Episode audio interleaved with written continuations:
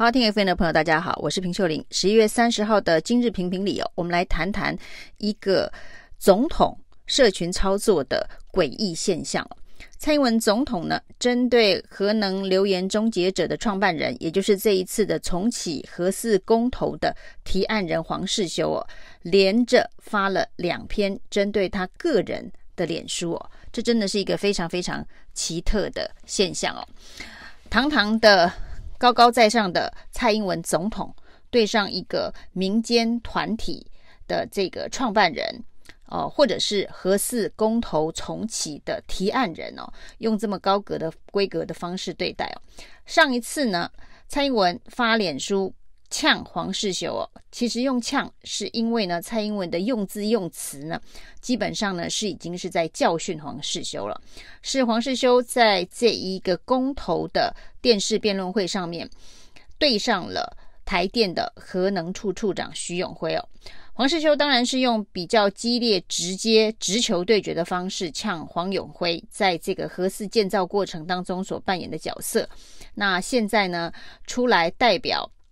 反核四重启方哦，那声称核四非常不安全，他认为这件事情恐怕会有相关的法律责任，于是呢，他用了激烈的言辞，要徐永辉呢把家小安顿好，因为他极有可能会吃上官司，必须坐牢。因为呢，他后来也到了这个法院去控告徐永辉渎职我。伪造文书等等哦，那当然是因为徐永辉角色的特殊哦，因为之前呢，在这个核四的建造过程当中，徐永辉扮演非常重要的角色，包括了这个试运转报告以及相关的这个安检的报告。那事实上呢，都在徐永辉的经手过程当中哦。那现在呢，跳出来宣称核四的不安全。那黄世修当然选择了一个凸显徐永辉的角色，要不就是你过去渎职哦，要不就是你现在说谎的角色的方式，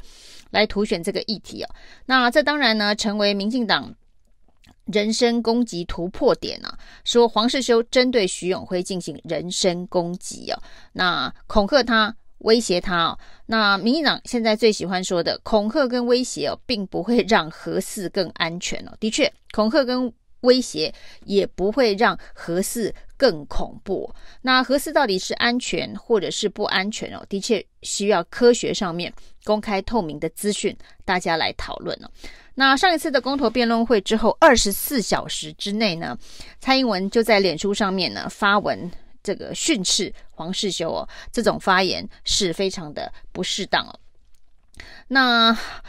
后来呢，我们看到呢，这个动用总统脸书教训黄世修呢，又发生在今天呢。那主要是因为黄世修跟民进党立委何志伟一起参加了一场政论节目。那在这场政论节目上面呢，两个人又针对核四议题吵起来了。那何志伟先说，这个核四因为盖了四十多年，所以非常不安全了。黄世修先纠正他哦，这个建造的过程大概只有二十年了。那何志伟呢，又说呢，这个。核核四建了这么多年了，就像黄世修已经三十四岁了，那三十四岁的微波炉不会有人敢用哦。把核四的反应炉比作微波炉本身就很扯，那又拿黄世修的年龄来比说三十四年的微波炉。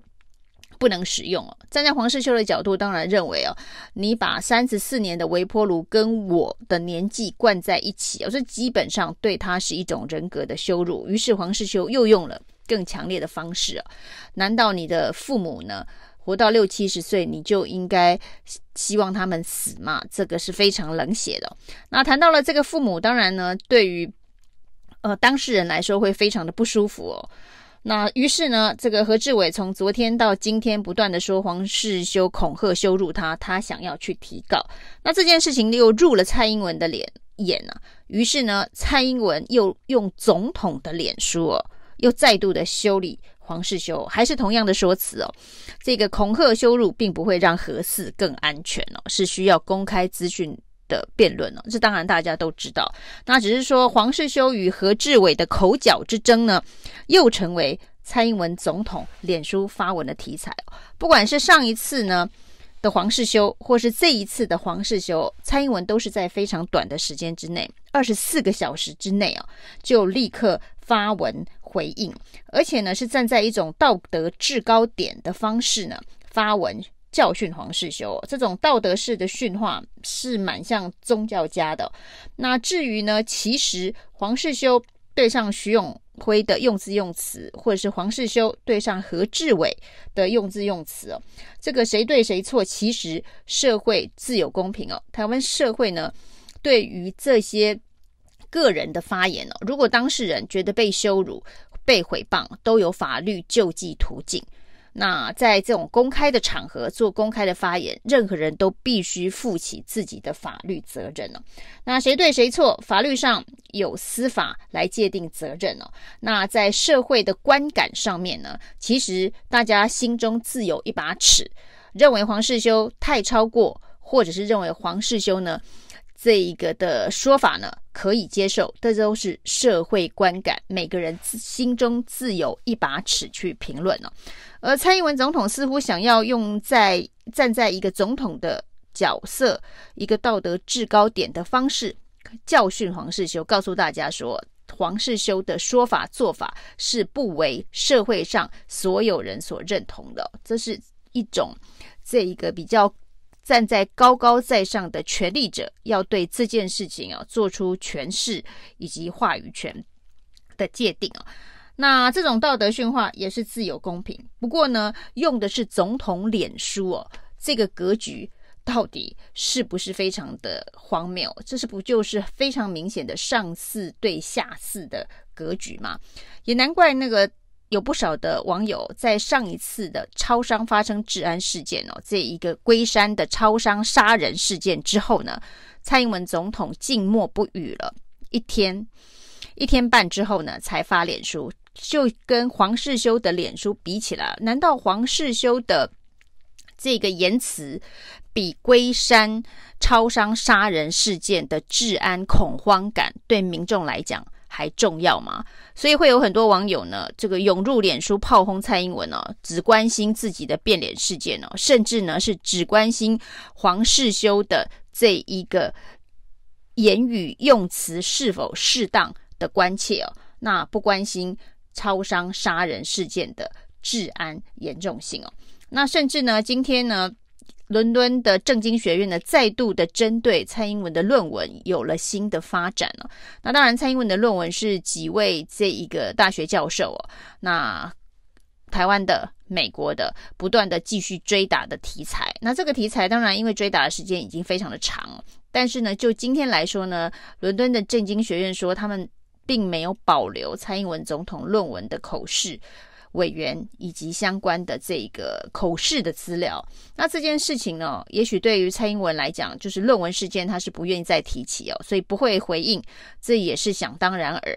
但是在你不愿意回应论文事件的同时，你却针对黄世修跟何志伟的口角，我定位它是口角事件哦，是因为双方都认为自己没有说错。那至于呢，到底？黄世修比较站在理上，还是何志伟比较站在理上？这的确是属于社会观感、社会公平的这个部分了。恐怕不烦劳总统出来教训黄世修，让大家知道说，其总统支持的是何志伟。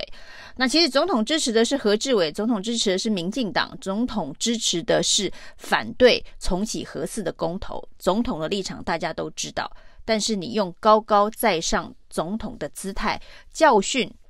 人民，说你应该要怎么样子立下你对于某一位这一个不管是政治人物或者是这个公投提案人的这个用字用词的说法，表达你的评价跟意见哦，这些恐怕是不需要总统来进行指导的，总统应该去。多关心关心类似超商杀人事件这样子的一个治安层级的议题，恐怕比较适合这个上司的身份。以上是今天的评评理，谢谢收听，谢谢收听，请继续关注好好听 FM，并分享给您的好朋友。